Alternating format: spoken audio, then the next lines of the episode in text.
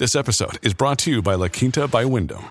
Your work can take you all over the place, like Texas. You've never been, but it's going to be great because you're staying at La Quinta by Wyndham. Their free bright side breakfast will give you energy for the day ahead. And after, you can unwind using their free high speed Wi Fi. Tonight, La Quinta. Tomorrow, you shine. Book your stay today at lq.com. Another day is here, and you're ready for it. What to wear? Check. Breakfast, lunch, and dinner? Check. Planning for what's next and how to save for it? That's where Bank of America can help. For your financial to-dos, Bank of America has experts ready to help get you closer to your goals. Get started at one of our local financial centers or 24-7 in our mobile banking app. Find a location near you at bankofamerica.com slash talk to us. What would you like the power to do? Mobile banking requires downloading the app and is only available for select devices. Message and data rates may apply. Bank of America and a member FDIC. Hello, everybody, and welcome back to the Red Sox Beat podcast presented by CLNS Media. That's your online audio and video provider for Major League Baseball. I'm the host of the show, Chris Cotillo from MassLive.com. Episode 239. We have one of our most frequent guests on the show, Chris Smith, my colleague at MassLive, here to join us to talk about a very busy uh, week or 10 days in uh, Red Sox history. Chris, how are you? Good. How are you doing? Good. It's a uh, Saturday afternoon, November 2nd, when we're recording this. So, as of recording, I'm sure just because this is what happens, JD Martinez will decide on his opt out um, right as soon as we get off this call.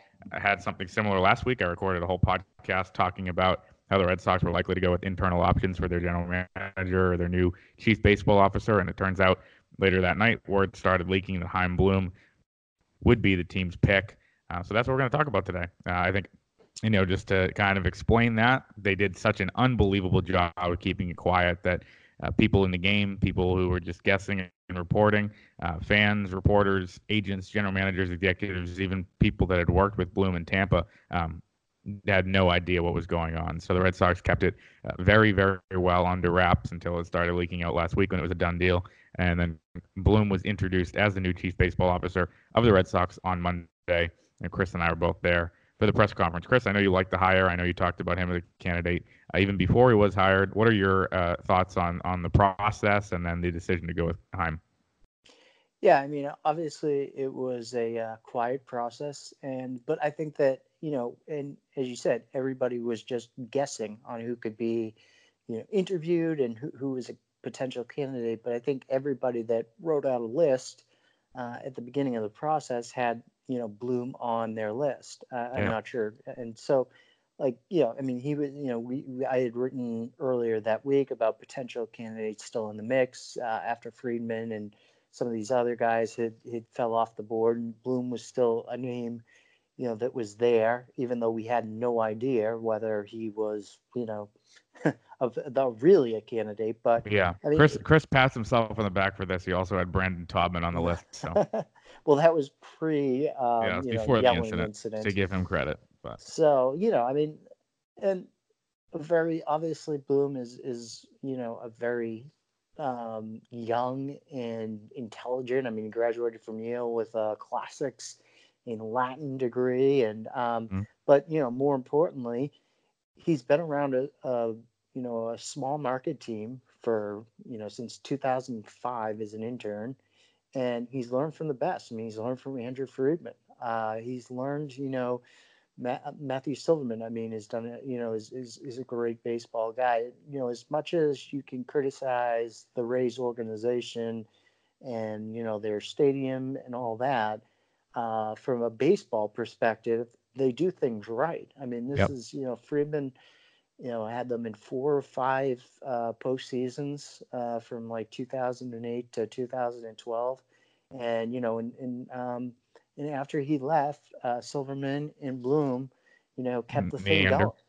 Yeah, they kept the thing going, and um, you know, and obviously there there was, uh, you know, he he had some good years of the past, and you know, he, mm-hmm. he's a guy that is going to use some small market principles, but the important, you know the important thing to watch is is that you know now he has obviously a bigger you know a bigger checkbook and that's the difficult you know fine line. I think that in a way you know both you know you look at a small market gm and they don't have the resources but they also don't have the ability or aren't in a way forced to you know, sign that long term deal, which we've obviously seen has not worked so many times. So, so you know, Chaim Bloom's mistakes in the past have been short term deal mistakes.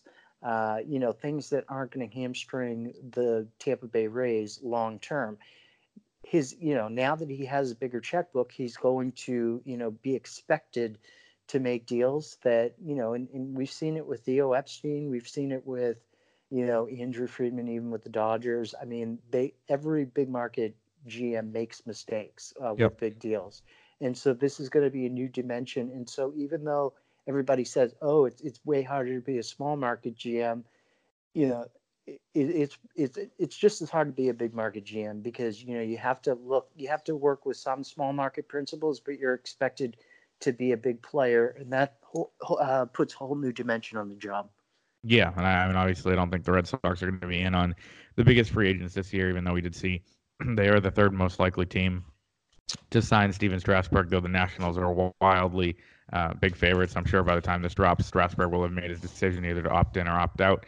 Um, obviously, um, that that's one that baseball's waiting on at this point. But I think Bloom this year is more about you know working with the roster he has uh, and trying to supplement it and also trim payroll, whether that is by having JD Martinez opt out and save the Red Sox over 20 million against the cap um, of the CBT, or trading Mookie Betts, or maybe trading one of the starters. We're starting to see rumors about potential David Price trade or Nathan Eovaldi or Chris Sale starting to trickle out. So we'll get to all that. I think, you know, with Chaim Bloom, people think it was a really good hire overall. Uh, talked to Willie Adames with the Rays last night. He was appearing at the Pedro Martinez Foundation Gala in Boston, and he, you know, had was raving about him and kind of sincerely raving about he's such a smart guy. He was always so accountable. We really liked him and um, seemed like you know he actually did have a good relationship and a close relationship with the players in Tampa. Something he'll probably want to uh, bring here to Boston.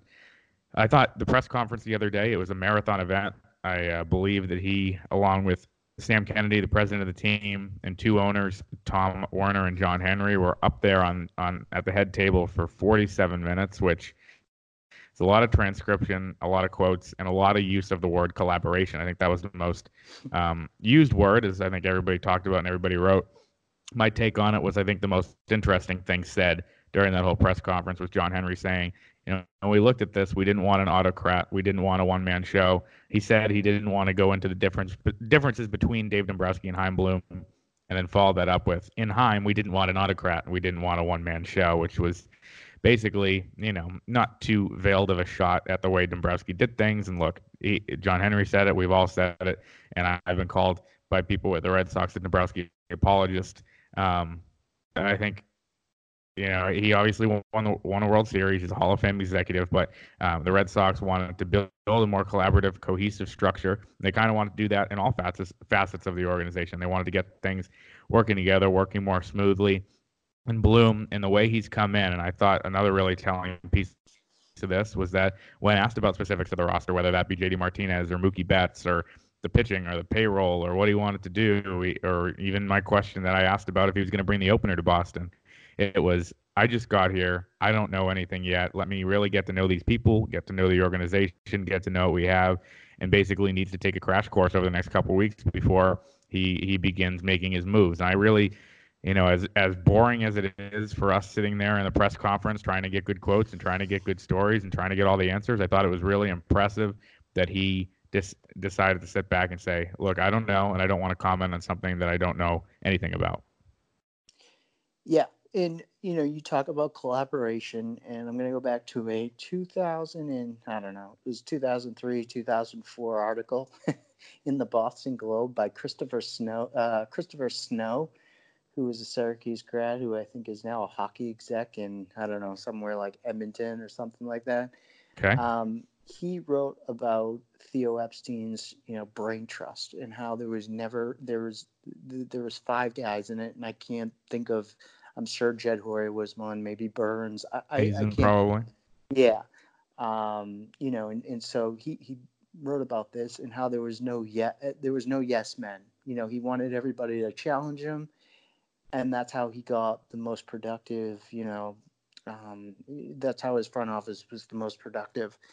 And I think that when we look at it, and obviously at the end of the day, Epstein was the GM. He made the final calls. Now, obviously, Larry Lucchino interfered a little bit, but at the end of the day, he yes. But at the end of the day, he was the head of baseball operations, and those, you know, five or so guys that were, you know, their, you know, core guys and building those teams that were not yes, um, that were not yes men. They were challenging him, and I think that's the atmosphere that they want to create in Boston. You know, again, is you know Bloom being on the the head of that you know four or five guys and everybody giving their own ideas and but at the end of the day I still think you know it's it's his call and you know um, they talk about you know collaborative approach but you know at the end of the day if he doesn't like you know certain things I mean he makes the call and he's the head guy.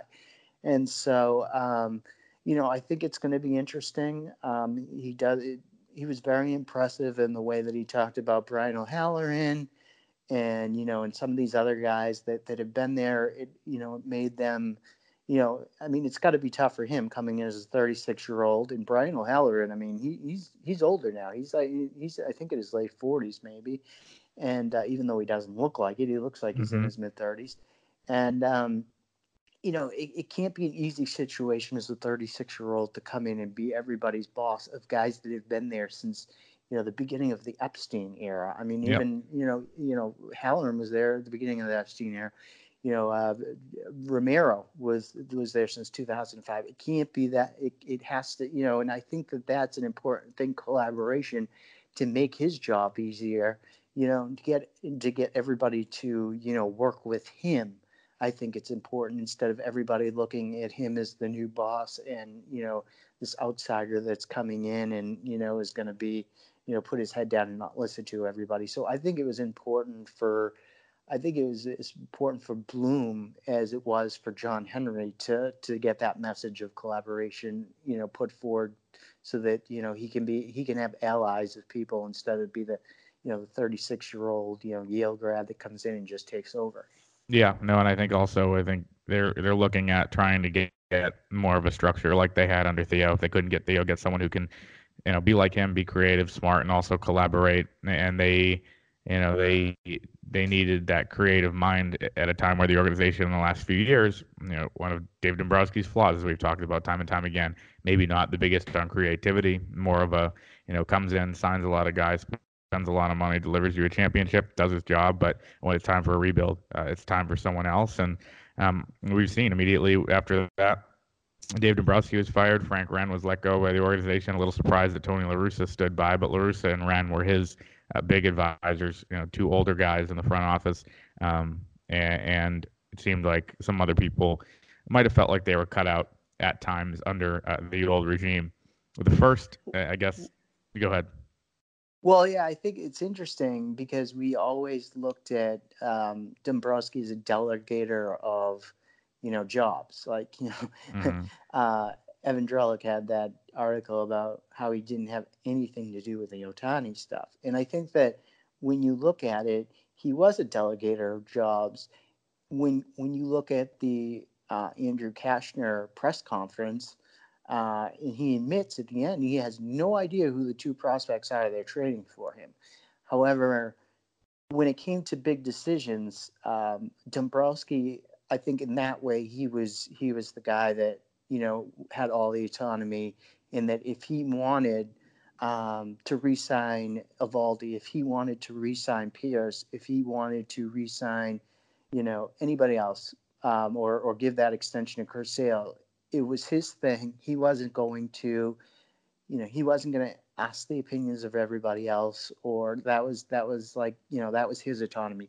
So while he was a delegator big time of jobs, they weren't the big, you know, the biggest jobs. They were, yep. you know, other things within the organization that you know that and he didn't really pay attention to those other things but when it came to big free agents big trades that was his autonomy yeah and i think that's that's interesting I think you know it was kind of that separation um, instead of the cohesiveness that kind of you know shone through in uh, a lot of different parts of the organization. You know, when we you know there's trades that people have said that he did alone, you know, and he wanted to do, and he negotiated by himself, and the other people didn't really have any idea in the organization what was going on. And then there were trades where you know, maybe he identified something and then lets somebody else do all the work. You know, I think it was, as you said, the Andrew Cashner press conference, and and I don't fault Dombrowski because this wasn't an earth-shattering move, and I might have been working on other things, but he said during that press conference, I want to thank Brian O'Halloran for dealing with the money and the negotiations, the financial structure, what we have to pay, the cash changing hands.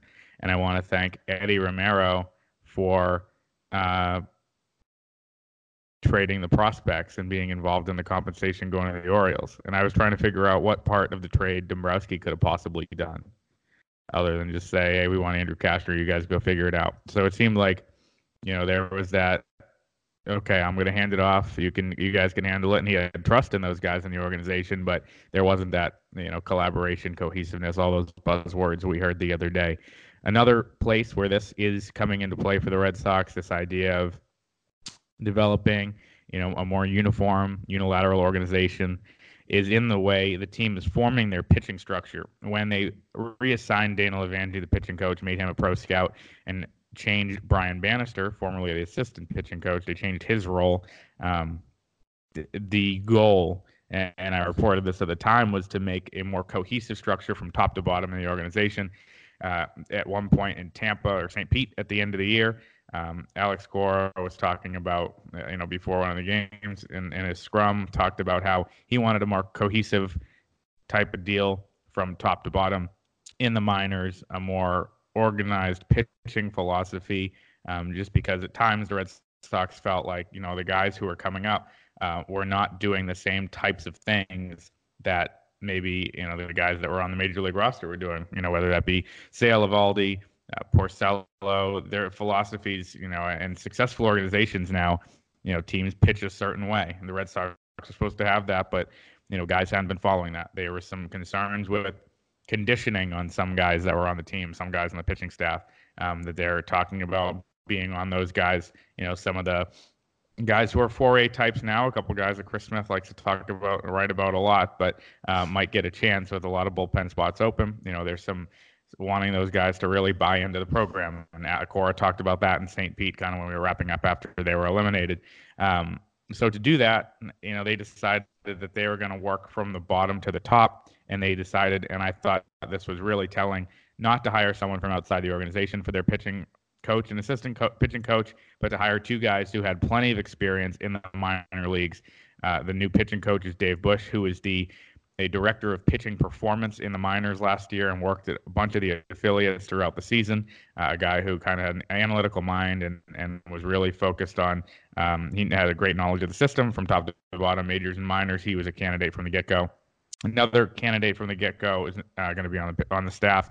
Uh, Kevin Walker is the assistant pitching coach. He'll be referred to as only Walk by Alex Cora and everybody from now on. He's a guy who's worked at a bunch of different levels of the system uh, in Portland and Lowell and Greenville and been there for for a long time. I didn't realize that before reading it this week. The last couple years as Pawtucket's pitching coach and has a good grasp on you know all the guys coming up. So it's clear the Red Sox wanted a couple guys on the staff who are going to be comfortable with the young pitchers coming up. You know, obviously there's a bunch of guys who have been in the majors for a while, whether that be Sale, Price, Eovaldi, Erod, um, but in the bullpen Barnes and those guys. But you know, with guys like Darwinzon and Josh Taylor and and Lakins and Shawaryn and uh, Poyner and those types of guys taking on increased roles, it's clear that they wanted guys who uh, know what makes them successful in the minor leagues and wanted to make a more cohesive uh, way of doing things throughout the organization.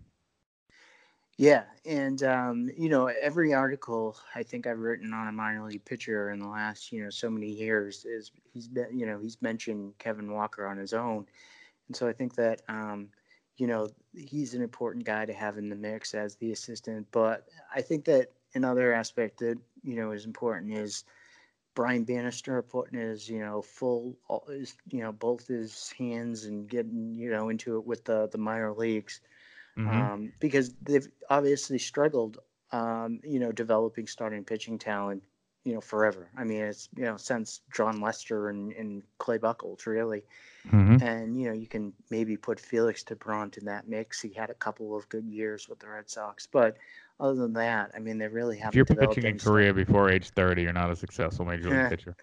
But he did do a hell of a job in the 2013 World Series, right? Yeah. So, so anyway, yeah. But what I'm saying is, is that um, you know Bannister was the type that, you know, he was the assistant pitching coach, but during the games, I mean, he was he was in the clubhouse watching, you know, five TVs of the, you know, the, the minor league games going on and examining pitch. And you know, I think he told me at one point, I don't know exactly what percentage, but I know that it was more percent of his day was spent in the minor leagues examining video of the minor leaguers and you know you know working on what they can do better than the actual major league team that's really what he you know he loves to do he is um resisted he's gonna- becoming a Stay Yeah, in that role and, and Yeah. staying home in California. he's resisted um, you know becoming a pitching coach in the major leagues for that reason because he Yeah. enjoys that and so i think that that is going to be a you know a helpful thing and obviously you know bloom has it comes from the um, you know the system where it has developed the most starting pitching of any of any organization in the past so many years and so i'm sure he'll have good opinions on how to make the you know the minor league better and that cohesiveness going up to the top but you know in when it comes down to it you, you have the talent you just have to develop the talent and the red sox haven't been able to do that Yeah, and obviously a few arms, you know, whether it be Mata or Jay Groome or even unlocking even more potential out of Hernandez and Taylor and a bunch of these guys that we saw in the majors this year will be a huge task for Bloom, for Dave Bush, for for Walker, for all these guys that are now, you know, going to be in, in big roles with the Red Sox. Uh, the Red Sox offseason has officially started. We saw a bunch of guys hit free agency the other day. Porcello, Mitch Moreland, Brock Holt, Andrew Cashner, uh, Chassin, Steve Pearce, who looks likely to retire. Um, and we have the biggest name who could hit free agency is still deciding as of this recording on Saturday afternoon. He has until Monday, I believe Monday afternoon. I'm not sure exactly what time it is. yeah i think it's at 5 p.m 5 p.m. is what I thought it was, yeah. Um, and that is JD Martinez deciding if he will opt out of his contract. Uh, it's simple, basically. Uh, JD Martinez can decide, I want to come back to the Red Sox. He will be on the roster for one year and 23.75 million for next year. He will then have another opt out at the end of next year if he wants to take it. Or he could hit free agency, give up the three years and 62 and a half remaining on his contract, hit free agency. The Red Sox pay him a buyout. He walks. The Red Sox save, you know, 20 million dollars against the cap um, or against the CBT. Basically, it's the cap. I don't know why I feel like I shouldn't say that. It is the cap, effectively. Um, and um, so that's a huge decision. I think everybody knows by now that what JD Martinez does might determine what the Red Sox do with Mookie Betts.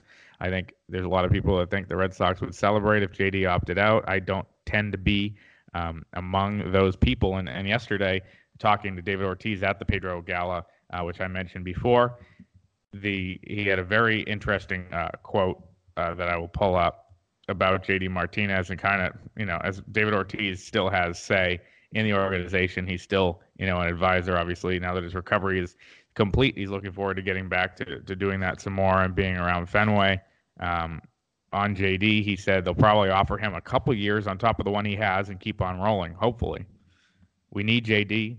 We need him. He's like the base of the lineup. He helps out all the guys. He's good. He's good for the ball club and good for everything. Hopefully, he'll retire in this organization just like I did. So David Ortiz, the big JD Martinez fan, also talked about how he wants Mookie Betts back. You know, I think this perception that the Red Sox would celebrate if if JD um, opted out is is not necessarily true. You know, I think that there's something to be said for even if he does opt in, trading one of those guys, restocking the farm system and cutting payroll.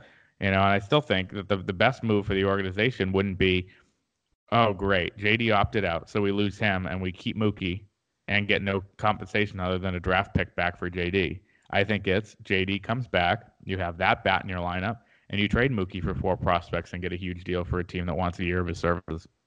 I think that that still is, you know, the best way the organization can go. Uh, JD Martinez has, has been an awesome fit. He's been one of the most, you know, as as much as we criticize you know all these people and all these GMs for all the bad signings dating back to Matt Clement and even you know people are criticizing the sale extension and all that stuff. I think the JD Martinez signing, whether he opts in, whether he opts out, whatever, was was a really really good one. Two-time All-Star guy, really in the thick of the MVP voting in 2018, won a title, um, and doesn't really you know I know he's aging, but he seems like the kind of guy who's so dedicated to his process that um, doesn't really show any signs of slowing down. I think the Red Sox would be very lucky to have him opt in personally. Yeah, I think that that's uh, what they should be hoping for. Um, but you look at like a, a, Joel Sherman wrote in the New York Post a few days back. It was an interesting thing. He said that if if JD opts out, would the Red Sox, you know, try to re-sign him? And his point was is that you look at Bloom, and Bloom might not want inflexibility at the DH position. He might want, you know, to have a guy that can also play the outfield at a high level, uh, that, that he can rotate DHs because that's what he did at, you know, in Tampa.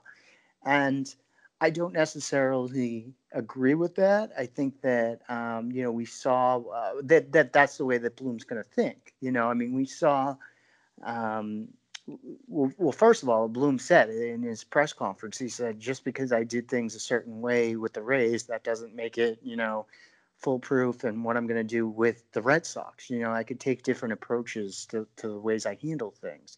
Yeah. And, you know, I think we, we, we have to look back at 2017, and that was not a good year for the Red Sox offense. Um, they were middle of the pack in MLB in a lot of categories, and it was the year after David Ortiz retired, and they were trying to stay below the CBT that year, and they did and they didn't go out and sign a DH to replace him.